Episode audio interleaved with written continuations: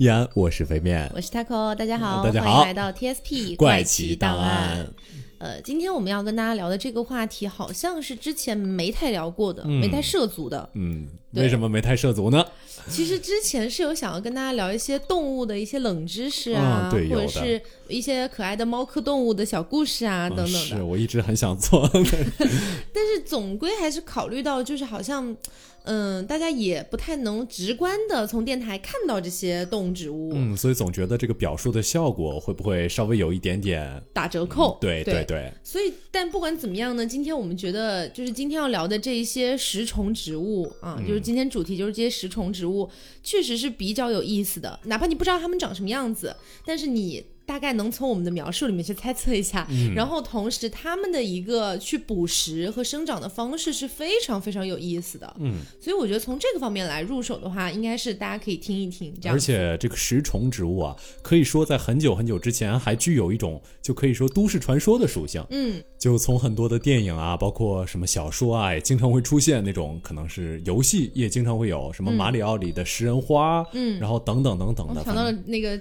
什么《植物大战僵尸对尸》。僵尸大战猪，对、嗯那个就是吃着一个僵尸要消化很久很久。其实这个就是可以说是从很久之前的一个食人植物，慢慢演变成一种都市传说的样子。嗯嗯，其实这个啊，要从幺八七四年开始，嗯也是一百多年前，那个时候应该是呃，就是人类差不多有能力踏足整个世界的时候嗯啊，对，那殖民主义后期嘛，那个时候。纽约的一家报纸，嗯这家报纸还特别特别有名。这家报纸是《纽约世界报》，嗯然后这家报纸其实呃，大家可能都听说过普利策奖，就是从这个报纸这里出来的。所以它在当时的一个报纸界的地位，应该还算是比较高的？对，应该是吧。而且纸媒还是那个时候最流行的一种媒体，不像我们今天还有什么自媒体啊，还有什么这个这个、那个时候也没有什么网络呀这些东西嘛，其他东西大家肯定都相信这种官方印出来的这种纸媒，你白纸黑字写着还能撒谎吗？对报纸还能骗我吗？对这种感觉。嗯那个里面就描述了一个故事，是一个德国的一个博士，叫嗯卡尔里奇博士。他在探访马达加斯加的时候，然后发现马达加斯加有一种特殊的树，就是他亲眼目睹了有一个原始部落，原始部落举行了一个可以说祭祀仪式。嗯这个祭祀仪式具体是什么样的呢？是一群原始人把一个妇女推向一棵树，这棵树长什么样子呢？这棵树说它长着菠萝一样的根，都插到地底下，而且有很多很长很尖的叶片从上面就舞动，而且树的顶部有一个容器，这个容器里面有一种特别特别粘稠的，看着就很恶心的液体。哎，这跟我们一会儿会讲到的一种凤梨的嗯亚科特别像，对，就可以说可能是原型吧，我觉得也有这种嗯，但是它没有那种舞动的触手，对 对对，这听起来就像一个大的菠萝怪那种感觉。是，嗯。而且当这个妇女越靠越近的时候，说本来很慵懒的这棵食人树一下子就散发了活力，它就整个把这个妇女就是卷须像蛇一样伸出来，勒紧妇女的脖子跟身体。随着妇女的尖叫和呻吟，这个这个这个，他就全身都渗出血水。然后卡尔里奇博士他们就吓疯了，就四散奔逃。过几天回来的时候，发现这个树上只有白骨。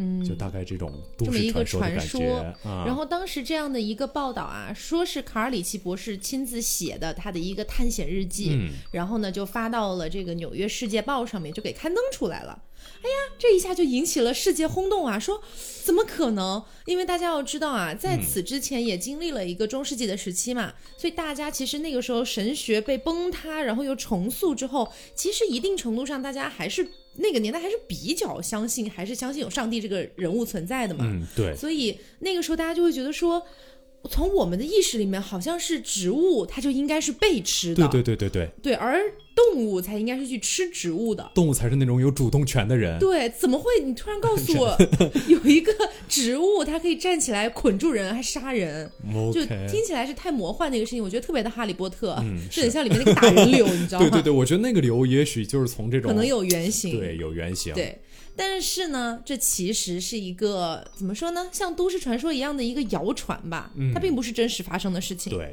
呃，实际上啊，虽然这个《纽约世界报》是一个很靠谱的纸媒，但那个时候可能还他这个可能真的是造谣，嗯。就是因为卡尔里奇博士他压根儿就不是一个，就是不是一个人，他是一个真实存在的人，不是一个真实存在的人，而是理论上他应该是把两位医生的这个这个名字合到一块儿，嗯。合成了卡尔里奇博士。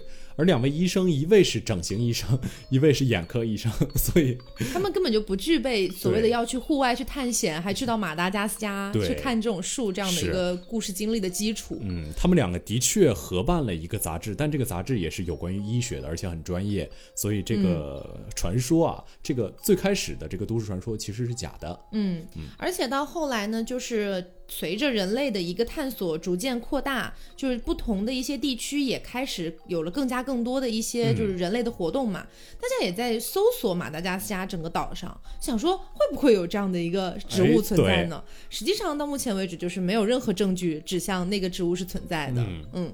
而且由这个马达加斯加的这个这个这个杀人树，这个食人树啊，呃，生发出来很多类似的都市传说。嗯，比如说，就是我小的时候，可以说有点童年阴影的，呃，不知道有没有听过魔鬼台？没有。就我不知道听众有没有人听过，我小时候买过一本叫什么“信不信由你”的书，老什么鬼啊？类似这种科普书，说是就是有一些人在这个苔藓上，然后他们在这个苔藓上休息，嗯休息休息着，然后第二天就发现这个人不见了，啊身上只有这个苔藓上只剩他们的衣物，应该是被老虎叼走了吧？也许吧，嗯，这是呃其一，然后还有另外一些什么中美洲的一些什么杀手树，嗯，啊、还有呃包括尼加拉瓜、尼加尼尼加拉瓜。尼加拉瓜，对尼加拉瓜，我经常说错。尼加拉瓜的吸血藤，就说它会缠住人，然后从人身上吸血，然后 让自己长得更加茁壮 OK 感觉。还有包括南太平洋的死亡之花，还有东南亚的见血封喉。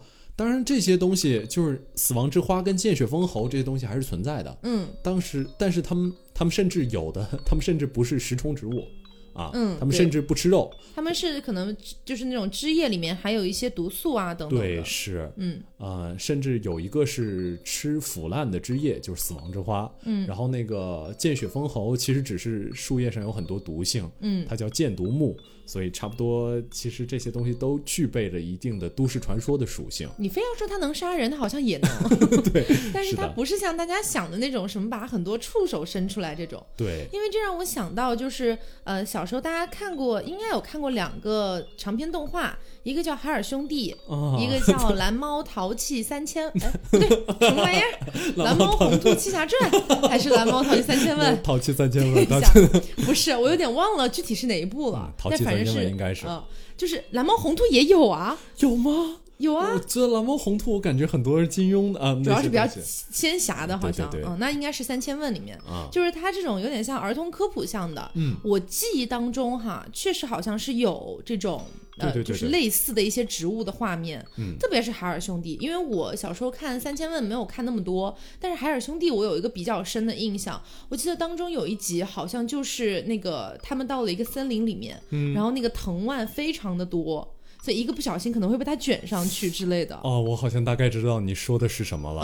嗯，就有点类似于这种，对，就这个应该是两千年左右传入呃中国之后的，嗯就这个都市传说传入中国之后的一个可以说地域化的改造吧。对对对，原本是马达加斯加，结果我们改成了一种东南亚的植物，也是虚构植物，我们管它叫电柏。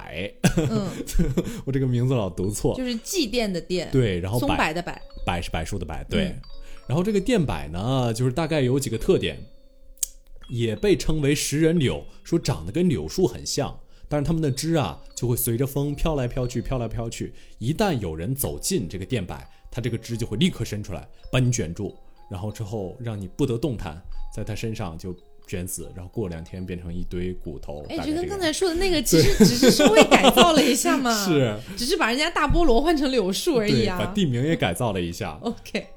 但实际上，我们后面通过一些研究啊等等的，呃，科学家们会发现，像刚才讲的这些植物里面，除了像见血封喉这样子，它本身是存在的植物里面，大部分的这种传说植物几乎都是不存在的。嗯嗯，而且真的，哪怕是那些食虫植物，你让他们吃人的话，可能是真难为他们了。据说有一个，花上一百年的时间，我也消化不了你一个屁股。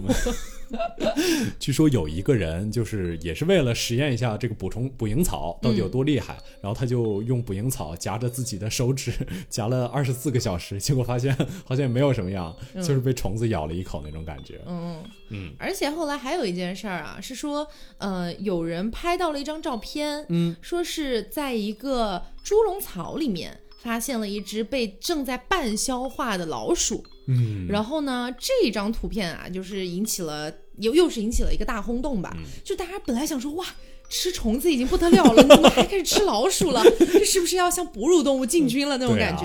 然后这件事情呢，就有点惊动到达尔文先生。啊，对，达达尔文先生出来了。我觉得他真的有可能是穿越回去的，嗯，有长得有点像猿人。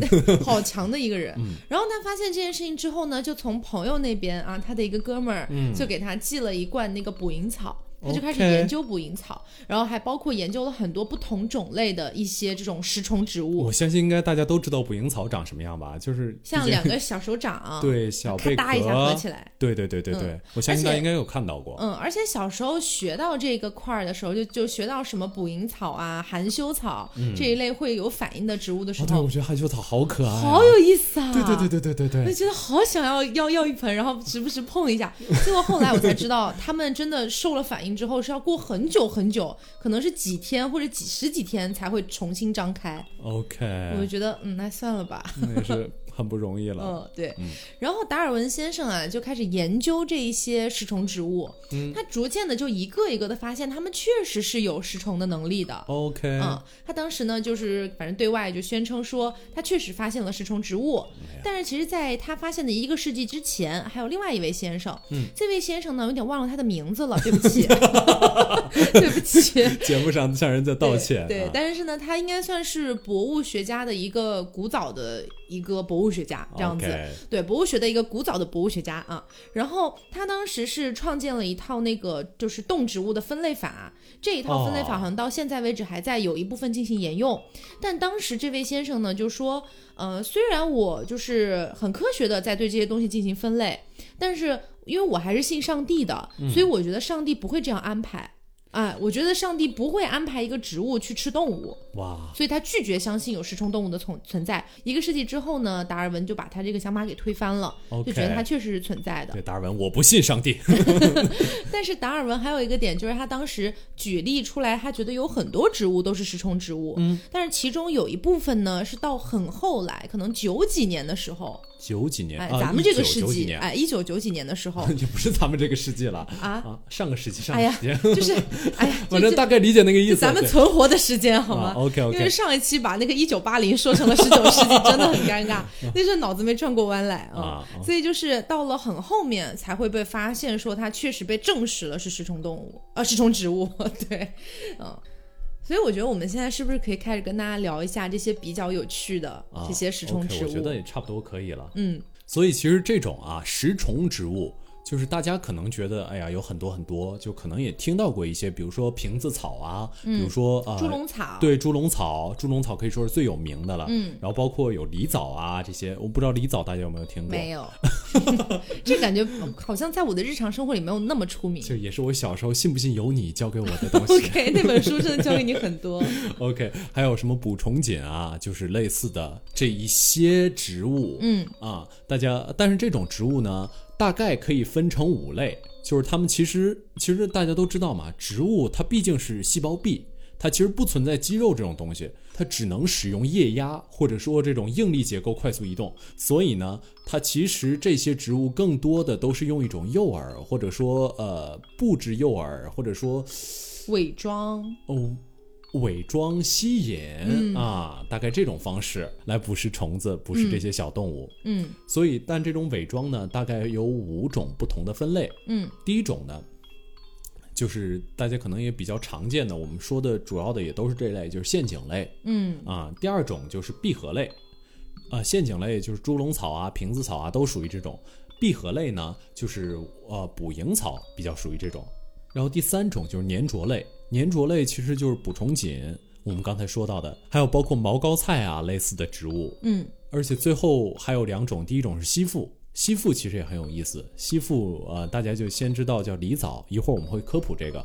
然后最后还有另外一种叫迷宫类，就是它体内是一个迷宫，让这些小虫在它体内啊走不出去。对，走不出去，走着走着就死掉了。嗯，大概分为这五类。好，那我们先来讲第一个陷阱类吧。嗯，嗯，陷阱类的话呀，最有名的应该就是啊猪猪笼草对，猪笼草大家小时候肯定都听说过，嗯然后小时候可能也很好奇它长什么样子，但其实我至今好像没有真实的见过猪笼草。啊，对我应该也没有见过，嗯但是啊，植物园里应该有见过，但是也没有太深的印象了。对，大概就看到它像个小瓶子一样挂在那儿，对对对对对然后就啊，那就是啊，那就是猪笼草，就那种感觉，你知道吗？嗯，但是今天我们研究了一下，包括看了一些书，嗯然后也看了一些纪录片，发现猪笼草真的是一个很会玩的一种植物。嗯嗯先跟大家说第一种啊，第一种这个猪笼草叫做白环猪笼草。嗯，它为什么叫白环呢？嗯，因为给人感觉天使猪笼草的感觉。因为大家要想象一下猪笼草那个长相啊，嗯就像个小瓶子一样。对但它小瓶子那个口是不是有一个小圈圈儿？嗯，是是是，对，在它那个小圈圈的下边儿。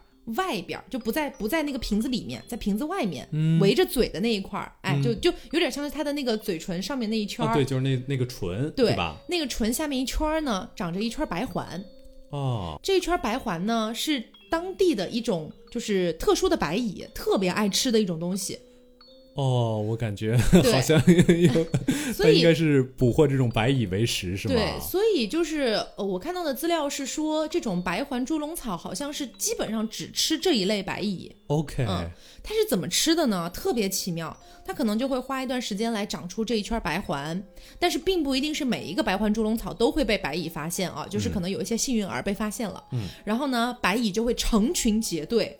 赶快来，这边有吃的，快点，食堂开饭了那种感觉，就大家一起跑去那个白环猪笼草的上面，然后围坐就开始一起吃那个白环，就咯吱咯吱咯吱这样吃。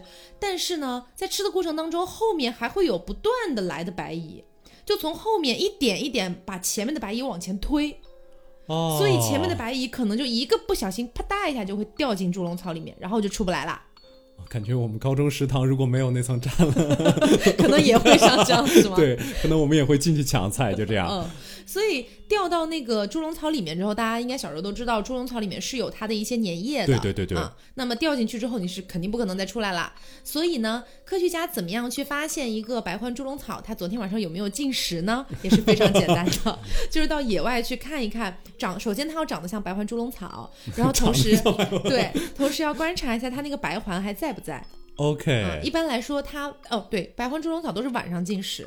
哦对，就那种白蚁，它晚上才会来吃。OK，所以到了白天你去看，如果说它那个白环已经基本上没有了，啊，哎，这个时候刚吃过，哎对，这个时候呢，那你就可以掰开它的那个消化的那个管道看，里面肯定全是白蚁嗯的尸体，，OK，对，很厉害还蛮有意思的，我觉对得。接下来跟大家讲一个猪笼草，叫做马来王猪笼草。啊哎，最大的猪笼草对，，最大的猪笼草，它大到什么境界呢？嗯它就是那个消化老鼠的那个猪笼草。对，但是马来王猪笼草它并不是本意，这并不是它的本意。嗯，对，它本身呢只是长得大啊，然后人家也是喜欢吃一些小虫子什么的。不过它长得真的很大，最宽可以到二十五厘米，里面可以装十升的水，哇哦 就你可以想一下，，OK。基本有个小书包那么大了，嗯应该得有。然后这马来王猪笼草它是怎么吃这个老鼠的哈？就是也难为它了，嗯是这样的，就是说，嗯、因为它本身比较大，然后对于那种小的哺乳动物或者啮齿动物，那比如说像小老鼠呀，啊，或者是那种小小的类似于有点像松鼠的那种动物了，啊，就这一类的动物，有个叫什么树渠。啊哦，长反正你别管它是啥，它长得就特别像，它长得就特别像老鼠啊，你就这么理解就行。但但啊但人家跟老鼠好像没什么亲缘关系、啊。然后这类小型的这种哺乳动物或者说啮齿动物呢，因为大家都知道那个猪笼草，它不是下面是个瓶子嘛，但是它是瓶子的话，它上面还会有一个像像盖子一样的打开一样的一个小叶片。对，它在这个马来王猪笼草身上的话呢，这个小叶片它会分泌一些这种蜜液啊，就就是吸引那种虫子来吃呀什么的那种好吃，哎，蜜液。然后这些小小的这种小啮齿动物或者小哺乳动物，它们也会喜欢吃这个。哦，哎，它们也就会像蹲马桶一样，真的像蹲马桶一样，对，就蹲在那个马来王猪笼草的那个瓶口，以一种很不雅的姿势进食，对吧然后去吃它那个汁液。OK，但是这件事儿对马来王猪笼草其实并不是坏事儿，因为它们一边在吃的时候，还可能会一边排泄。啊，对，所以就排泄进去之后，它的那些排泄物对马来王猪笼草来说也是一种养分。啊，所以也还是算欢迎，但问题就是呢，有一些这种小动物，它可能一个，嗯，我们这些好像突然重口起来了，还好啦，后面还有更重口的。OK，好，对，好，好。然后这些小动物，它可能就会一个不小心，啪嗒一下就掉到马来王猪笼草里面去了。然后它又出不来了，因为里面有粘液啊，什么东西的啊，很难出来。嗯，所以这可能就会导，但这其实不是经常发生的事情。就这个马来王猪笼草的这个壁也很滑。嗯，对，它并不是一个太卑鄙了。它并不是一个经常发生的事情，所以说像之前讲到的那个刊登上的那个图片，嗯，就是可能消化到一半的那个老鼠的，可能也是一个小概率事件。但是这样的一个老鼠落到了马来王猪笼草的一个肚子里的话，它其实是要消化很久都消化不一定能消化掉的。我听说好像就像一个人吃了一头牛一样，嗯，对他来说也挺辛苦的，嗯，是，反正我是不吃牛，嗯，OK，呃，下一个我们来讲一下这个苹果猪笼草，嗯，苹果猪笼草其实挺有意思的，听它的名字就会感觉，咦，长得蛮可爱的，蛮可爱的，对，不像其他的猪笼草一样，有很多猪笼草是生活在那种树的末梢的嘛，它是像一个瓶子一样掉下来，对不对？嗯，对。但是苹果猪笼草呢，它很多是长在低处的。嗯，哎，就很矮的地方，或者甚至说是地面这样子，哦，这是为什么呢？因为 苹果，Taco 小哥，哎，来听 Taco 老师说，因为这个苹果猪笼草啊，它的那个开口也挺大的，啊，它开口挺大是为什么呢？它不是为了捕食捕食那些昆虫了，嗯，苹果猪笼草是不吃虫子的啊，对。我戒了，我出家了。啊，对，出家了。OK，它捕食的是一些，比如说落下来的落叶呀，或者小果实啊什么的。垃圾桶，垃圾桶可还行。对，所以它捕食的是这些。但是呢，它本人说到捕食都有点感觉有点不像捕食，收集这些吃这些吧。收集这些像屎壳郎怎么？但是但是呢，它本身它自己也是很难去消化掉这些东西的。所以它就在自己的肚子里面啊，还是会有一些人帮忙。嗯，哎，就是这。些可能会有一些这种蚊子的幼虫啊，会在这个苹果的猪笼草的这个粘液里面，啊，就自由的去活动，然后会吃掉就是苹果猪笼草接到的那些东西，帮它分解，可能排出一些粪便，同时又化作养分等等的。嗯，那接下来可能要说到更重口的部分了。嗯，在东南亚，苹果猪笼草是一道菜，一道美食，一道美食。他们会把肉跟那个跟跟跟饭啊，就放到这个猪笼草里，然后直接就煮熟了，煮熟就跟这可以直接开始吃。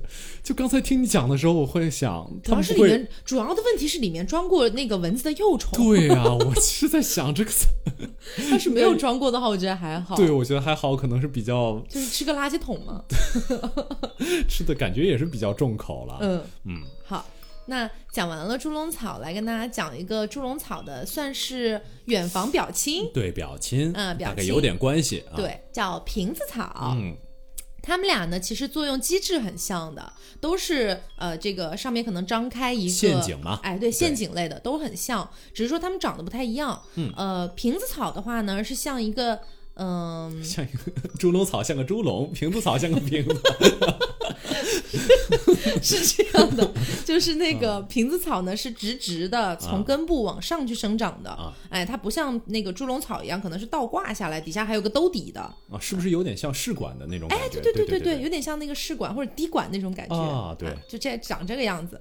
但是呢，瓶子草，我个人觉得啊，仅从我个人审美来说，我觉得比猪笼草长得好看一万倍。我觉得猪。猪笼草有的时候长得会很，不知道有没有爱猪笼草人士，但我觉得有强烈谴责，有时候长得很臃肿，我感觉对，耳机都给我笑掉，很臃肿还行。啊，对，就是有点那种感觉，有点胖，嗯，对你这是把人类审美强加上去，如果人家植物界就喜欢长得白白胖胖的呢，嗯，是，嗯，瓶子草也可能是因为这个原因啊，它显得比较的消瘦，对，然后瓶子草里面大家有一款啊，我觉得大家真的可以。去查看一下，它长得太美了。嗯，它叫白瓶子草。嗯嗯，当然没什么特别的，就长得漂亮啊。就是跟大家说一下。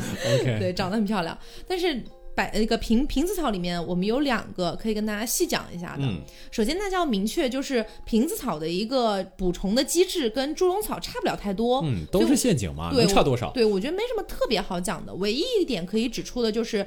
就是像猪笼草上面不是有一个像是盖子一样的长在那儿的一，片叶子其实是不能动的啊，先跟大家说一下。对，就是其实是不能动，但是它长得像盖子。啊，一般来说是不能动，好像有几个特殊的是可以动的啊。OK OK，然后像那个盖子呢，在瓶子草的身上，嗯它有一些瓶子草甚至会把它长得特别像一朵花儿，哦，特别好看。然后本身瓶子草的身体又有点渐变的感觉，嗯，哎，就会让可能飞来的各种小虫虫就觉得说哇，这里有一朵 好美的花是什么啊？这里有一朵好美的花，让我来去为它采蜜。啊，路边的野花。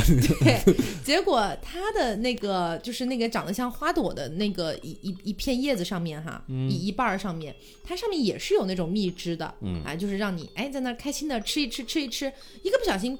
也掉下去了，嗯，而且掉下去之后呢，因为瓶子草对于那些小昆虫来说是相对比较高的，啊它，甚至比猪笼草可能除了像马来王这种哈，嗯可能比其他的那种小型猪笼草来说是要深很多的。嗯，然后它内壁是非常的光滑。嗯这句话怎么有一点怪怪的？对就是它瓶子的内壁非常的光滑，所以小虫小虫子是根本别想爬出去的。啊，嗯，它大概是这样的一个机制，但是有两有有两个这个瓶子草特别有意思，嗯，一个呢叫紫瓶子草，对哎，顾名思义，它是紫色的。嗯，对，紫色的瓶子草，其实我觉得有点紫红紫红的那种感觉，嗯。然后这个紫瓶子草它特别在哪儿呢？它其实跟那个刚才我们提到的那个苹果苹果猪笼草有点像，嗯，就是它呀也是在自己的那个很深的地方啊啊，它在那个粘液里面吃垃圾。也是有很多蚊子的幼虫，嗯哦，，而且甚至呢还会有专门的，就是不专门的一种蚊子的幼虫在它的身体里面。哎，哦就是有点像，有点有点像共生关系那种感觉。哦，我我明白，那应该就是它应该有什么消化不了的地方，这个蚊子幼虫会帮它。对，就是可能哦说，比如说进来的虫子，然后它可能自己的消化系统差了一点啊，然后这个时候呢，底下嗯的小虫子就会帮它把这些东西都啃噬开，然后把它搅拌，然后把所有的这些东西让呃这个瓶子草更加充分的去吸收，包括包括这些蚊子也会排出一些粪便什么的，这也是一部一部分营养。OK，嗯还蛮贴心的，说的我要哭了。对，OK，然后还有一个就比较可爱一点啊，嗯。叫太阳瓶子草。呃，它呢长得其实不怎么像太阳，我觉得，我也不知道为什么它要叫太阳瓶子草。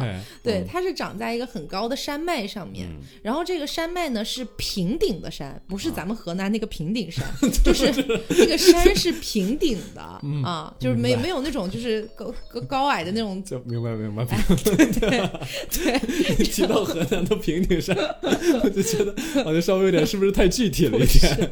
然后然后这种瓶子草是只在那一个地方生长的。嗯啊，那就是他们唯一的家。所以说呢，他们为了在那儿更好的生存，就演化出了一些不同的一些方式。嗯，撒茄子。嗯，大部分的瓶子草啊，或者说猪笼草，我们刚刚不讲了吗？它有一个像盖子一样的东西，嗯，那个一定程度上是来帮助他们就是捕虫的同时，也可以帮助他们去防止一些雨水倒灌。嗯，对对对对对，这个样子。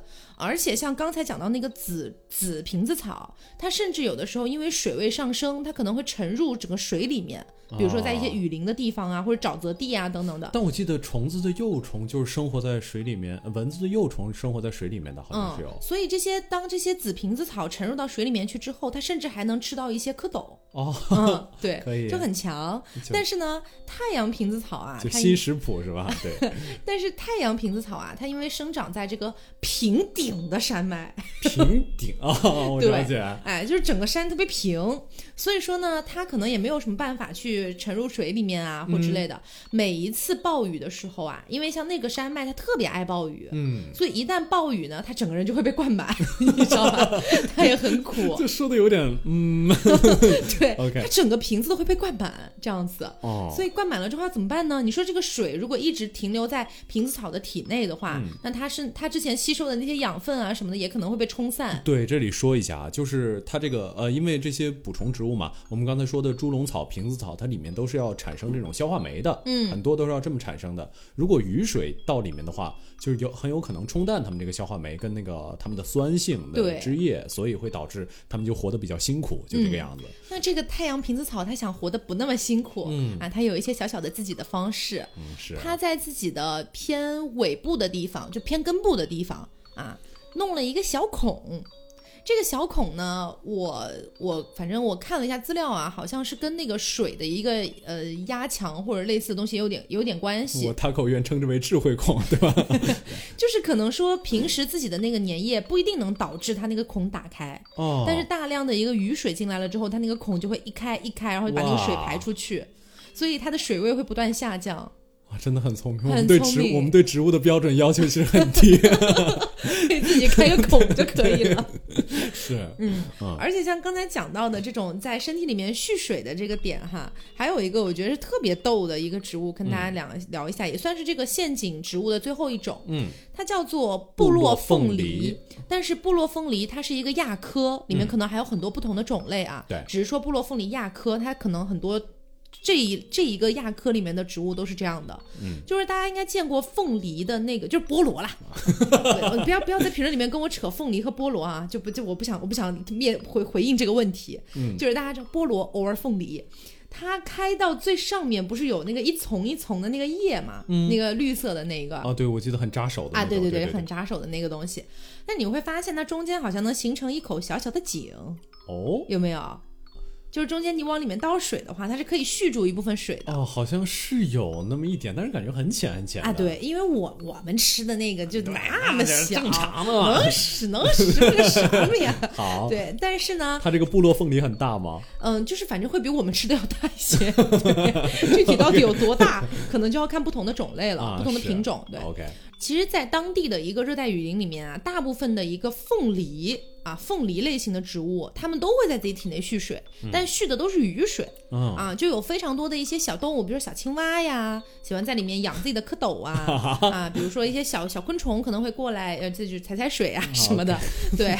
但是好但是这个部落凤梨这个亚科，它可能就是观察，也不能说观察吧，可能就是嗯察觉到了这一点，啊哎，就是小动物好像特别爱去脑脑壳顶上干点什么。啊，就没察觉到的可能都灭绝掉了，进化论。对啊于是，部落凤梨亚科就在自己的这口小井里面蓄起了自己的消化酶，哇，是不是很恶毒？好恶毒啊！天哪，其他都是正常的小景，小景一、小景二，小画眉，对，好恶毒，真的好坏啊！这个，，对，所以这就是它用来就是捕捕食昆虫的一些方式了。嗯，大自然逼这些植物活下去，对，也真是逼出了一些亚种。嗯那之后我们就直接说一下这个下一个种类，就闭合类。嗯其实闭合类呢，啊、我们就呃向大家科普一个吧，就嗯捕蝇草，因为捕蝇草其实也真的挺好玩的，嗯，而且很可爱，大家没觉得吗？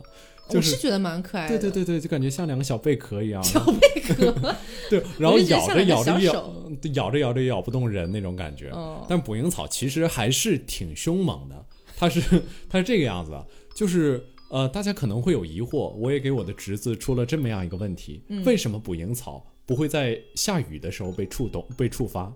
嗯，就比如说雨滴落下去，它嗯为什么不会对对对对合起来？是吗？是，嗯，嗯，因为它好像是必须要至少要碰到两次，说在第一次碰到之后会产生一种电信号，然后在第二次碰到之后，嗯。嗯嗯，是这样的，就是说那个捕蝇草啊，它外面不是有长得像睫毛一样的那些毛吗？啊对对对对。就最外面那个小叶子上面。就大家可以看成贝壳上面长了很多睫毛，对。对，但是在捕蝇草打开之后，它里面其实两边还长着三根，就两边各三根、那种像小绒毛一样的东西。嗯。那个东西被触碰两次的话，才才会引发刚才飞面说的那种机制。对，嗯。这个东西被触碰一次啊，它是其实不会合上的，但连续被触碰两次的时候，它就会立刻合上。嗯嗯，然后之后如果这个猎物挣扎的动静越大，会分泌出更多的消化酶来消化这个猎物。哦、就是它靠这个自己的这种感应毛，嗯 感应毛在自己的那个闭合的那个小空间里面去感应这个昆虫到底是不是真实的昆虫，是这个意思吗？，嗯对，是，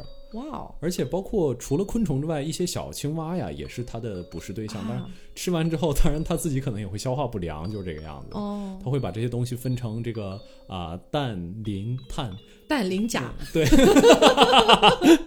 金克拉啊，反大概分成分成这些东西，因为我们大家都知道，捕虫植物其实它是生活在很多捕虫植物，嗯。不是全部啊，是生活在一个相对缺氮的一个环境下，嗯，所以它们捕捉虫子和这个这个青蛙，其实也是为了弥补它们身体内氮的缺失。对对对，对嗯所以其实也是挺不容易的。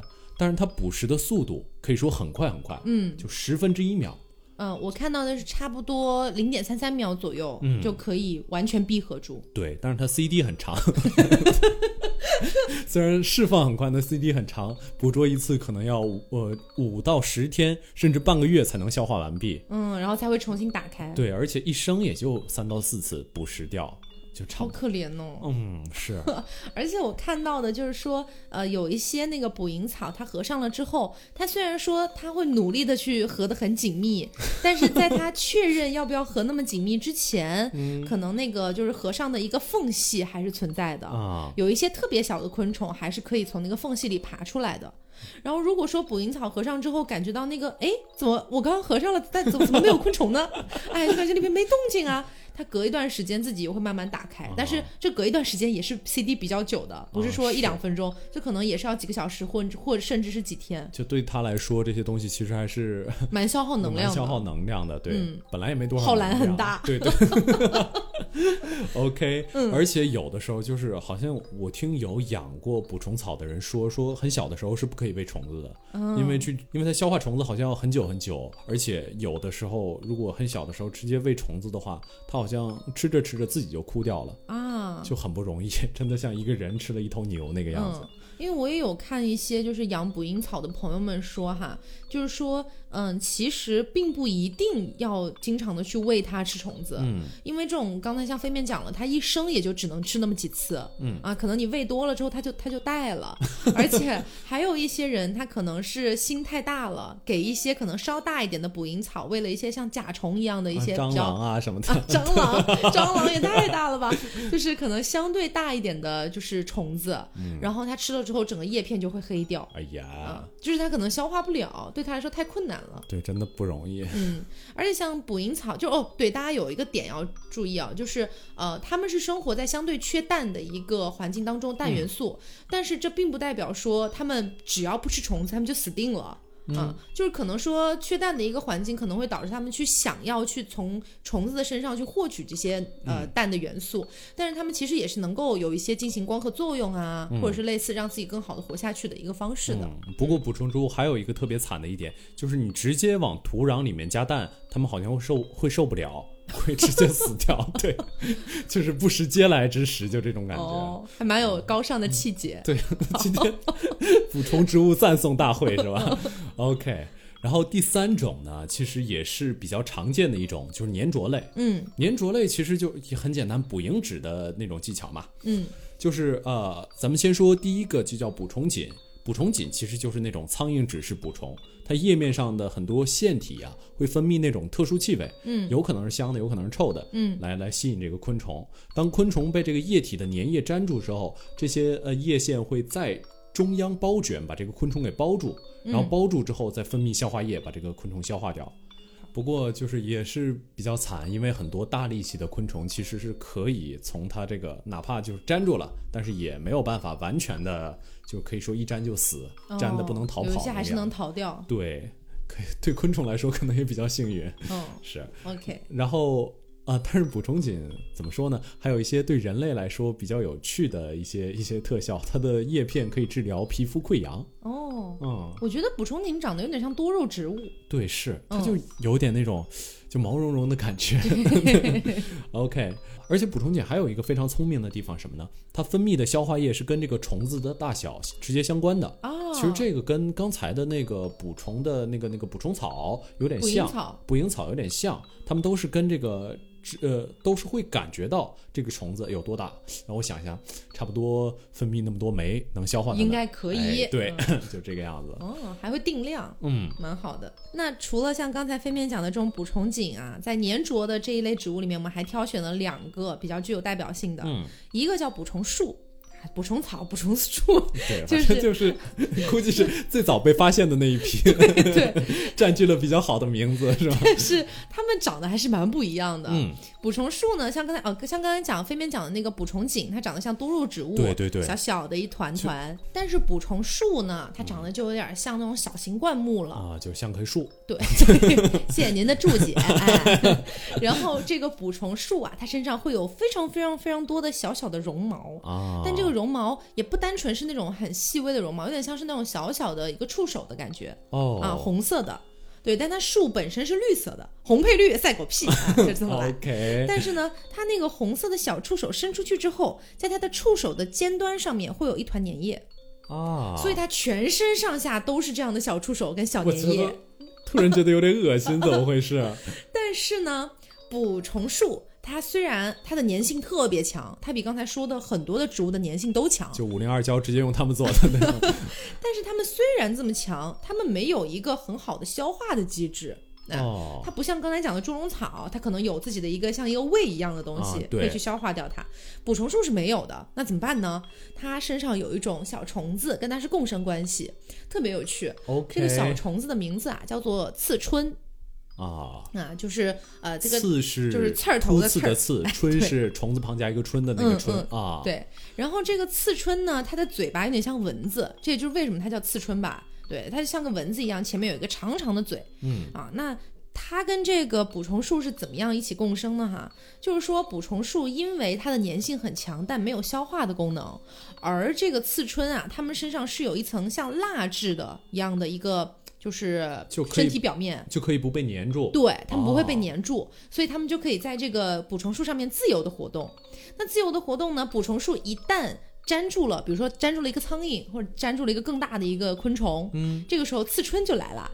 刺春啊，哦。就招呼自己的一些小伙伴们啊，哪怕是刚刚哎，哪怕是刚刚出生的，全部叫过来，然后呢，就对着这个虫子就一顿猛吸啊，咦，我觉得还是有一点点，对。还是有点那个。对，一顿猛吸。他们不是像别的一些昆虫可能会有一些撕咬啊或者撕扯的动作，嗯。它们就是直接把嘴插进去，然后吸食里面的一些汁液。是直接吸食还是往里面注入消化酶？啊，不是，就直接吸食。？OK，、对，然因为我记得蜘蛛好像也是咬住往里注射一些什么东西，然后那可能是等里面。它有一些麻痹毒素什么的。对，我记得不是，我记得蜘蛛是等猎物里面全部变成液体之后再再吃。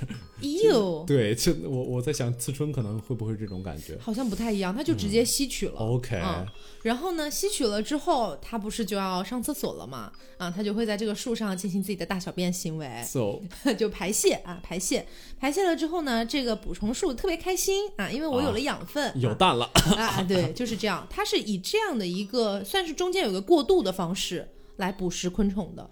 啊，真自然界真是无奇不有。嗯 不过我觉得、呃怎么说呢？我感觉我如果碰了一下这个捕虫树，然后被它上面的粘液粘住，然后有一些刺刺追要爬上来，我觉得很可怕呀！我感觉这你简直我一看还是的梦魇。可以挣脱的啦，对啊，我知道能挣脱是能挣脱，但是 怎你说还是赶在刺很恶心。春赶来之前对挣脱。对对对，嗯，哎，我感觉是不是咱们最开始聊的那个电柏，有可能就是从这种树？因为我刚才听你的描述，感觉稍微有点像，可能就这种树，这些树是原型吧，有可能。但是真的体型差距很大。对，差距真的是太大了。嗯，而且像刚才说那个刺春，它也不是说哎那儿被粘住了，赶快去，啊因为一般来说这种反应一段儿。对，因为这个捕虫树吧，它一般来说捕捉的可能会稍大一点的昆虫也是有的。啊那刺春小小的一个，它直接过去，万一直接被那个被那个粘住的昆虫反杀了怎么办呢？啊是啊所以他会等，哎它会耐心的等待，OK，等待这个昆虫差不多挣扎的没力气了，或者快死了，这个时候才会上嘴。那全村儿吃饭。对，对，然后还有一个植物呢，叫做毛膏菜，嗯，这个也算是比较出名的感。觉这个植物听起来还蛮可爱的，嗯。它长得红红绿绿的，嗯，对，然后它也是有点像那个多肉植物的长相啊，就小小一朵，嗯然后它一个展开的状态。毛膏菜它的话就是红红绿绿的，然后嗯身上的那个有点也是有点像小触手的那样的东西，嗯，跟刚才讲的那个捕虫树的一个方式有点像。其实都是粘着嘛。对，但是呢，像毛膏菜这样的话哈，它长得有点像那个红毛丹，就是有点像那个红，你把红毛丹剥了皮之后把它给展开，啊，差不多就是那种。我不大知道什么是红毛丹。啊，就是有点像那个口味很像荔枝，但是表皮上全是毛我。没有吃过哎，难道啊这是南北方的差别吗？北方没有吗 我反正是没吃过。？OK OK，那下次给你吃，但是其实跟荔枝差不多的味道，会淡一点点。那为什么还要吃荔枝呢 我是说，我是红毛丹会淡一点点。？OK 嗯 OK，然后它就像那个毛膏菜啊，它就是比如说呃昆虫来了，然后粘住了，这个时候呢，它一旦感应到了，哦，好像有昆虫来了哦，它反应也是 没有那么迅速。对，其实这里面反应最迅速的，我觉得是捕蝇草。啊、应该还不是，一会儿会谈到一个狸藻，它反应更更加迅速一点点。嗯，反正这个毛膏菜看起来是没有那么聪明的样子。嗯，对，它可能就会反应一会儿，哦，是有吗？他如果他一旦确定有了，有没有呢？对吧？对，因为一旦确定有了的话，才会开始真正的一个往回卷曲啊有点像把这个猎物包裹起来，让它完全无法挣脱，哦然后逐渐消化掉。哦，这样的一个种粘着的还是有一点点怎么说呢？有一点点就是那种，呃，像最开始描述的那个都市传说的原型的感觉。嗯，对，所以接下来我们要谈一个更加可以说也是很有趣的一种，这种植物利用了物理学，嗯，它是吸附类的补充植物啊，嗯。食虫植物啊，说错了，这种植物叫狸藻啊，狸藻其实也很好玩，这个植物长得可以说不是很大的样子，嗯，然后它有点像那种，有点像啊小麦，就是、哦。对它有点像小麦，然后它那个麦穗儿其实就是它的补充囊。啊，有一点点像。然后之后它的这个补充囊是怎么个作用法呢？平时这个补充囊是干瘪的，嗯然后外面长了几根刺毛，就是小刺毛。嗯，然后它那个毛啊你刚好像在讲上海话，小刺佬。OK，它那个毛一旦被其他的就是还是今天出场率很高的这个蚊子的幼虫，嗯，啊，一旦被这种生物或者说小蝌蚪啊什么触碰一下，它这个它它后面会跟着一个小瓣儿，哦，狸藻是水生的，对，是吧？它是水生的植物啊，所以难怪会捕捉这种蚊子幼虫类对。对对，因为它本来是体里面是有一部分气体，但是又没有那么气体没有充满，可以说是半真空状态的。哦，它那个小瓣儿一打开，立刻就有一些水直接被吸到它的这个捕虫囊里，嗯，就可以说像是什么，就像是一打开，立刻连水带着小虫子整个被吸进来对，一起吸进来、哦啊，这就是它吸附式的啊这个补充方式的由来。OK，而且它这个补充方式只需要百分之一秒不到，就很快很快的。嗯，在可以可以跟一些缓慢一点的动物相比了吧？我觉得就可以说是非常非常的有水准。嗯，而且它其实 CD 很短，它跟它跟其他不停的吸附是吗？它跟其他动物来说 CD 很其相他动物呃其他的食虫植物来说，嗯，CD 非常短，它 CD 大概只需要十五分钟。啊，那十五分钟。就对，吃完一个之后就可以接着再补食，再补食一次。哦嗯，所以吃的盆满钵满，而且这种植物 生命力非常非常的旺盛，OK 所以可以说是比较 比较比较比较常见的一种补充植物吧。嗯嗯，最后一种是迷宫型的补充植物，嗯啊，食虫植物。哦我今天老说错。没事儿没事儿，差不多。好的，就是迷宫型的食虫植物。这种食虫植物呢，可以说也是比较少见的啊。也有一个跟刚才说的狸藻，就可以说是也是远房表亲，反正他们都叫狸藻。但这个狸藻叫英呃叫螺旋狸藻。这个螺旋狸藻其实大概长什么样呢？就是正常的狸藻，然后下面有一个人字形的通道。这个人呢，他的腿是相当相当扭曲的，嗯，就是他那这个他的这个两两根腿啊，其实是他的一个叶子，对但是叶子有点像就是变形了，有点像是一个螺旋的一个往前伸展的这么一个管道的感觉。就有点像那种拧来拧去的铁丝的感觉。嗯对啊，对，然后他这个人字形打开之后啊，打开之后呢，比如说有一些小小的一些这个水里面的，也是蚊子的幼虫啊之类的，这样的一些小，小的蚊子的幼虫 出出场场率有点率相当高。对，嗯然后他们可能就会游进这个人字形里面，嗯，直到一直游一直游往前游，会进入它的一个有点像食虫的一个部分，嗯然后它就退不出来了，因为进去了之后啊，它那个出口的地方会长一些有点像倒刺的一些毛，对，让这些小小的一些昆虫是没有办法逃出来的。让我想到了伊藤润二的阿尼壳。哦，对，有点像，有点，像这。感觉简直是我最深的梦魇。嗯就是感进了一个管道，但这个管道没有往后退的空间，你只能一点一点一点往前走。嗯然后最前面是一个巨大且中空的囊状物，其实就是它的消化囊啊，啊。然后走到这里面啊，你基你就嗝屁了。对你的重生基本就终结了，下辈子祝你投胎做人，就这样。好，嗯 OK，所以就是今天就跟大家聊了这些呃食虫植物，嗯，呃，就是它们本身的一个。就这种适应大自然、适应自己周遭环境的一个能力，其实我觉得还蛮强的。嗯，对，而且能变化出一些，就是你好像人类去想还没有那么容易能想出来的一些方式。实在是自然界实在太奇妙了。对真的，我们用我们自己的思维去衡量自然界的时候，总觉得它太跟我们跟我们自己想的有的时候真的是不一样。嗯嗯所以现在呢，也是有很多人把这个食虫植物当做一个宠物来养。对，哎实在是蛮可爱的，嗯我都想养个捕蝇草了。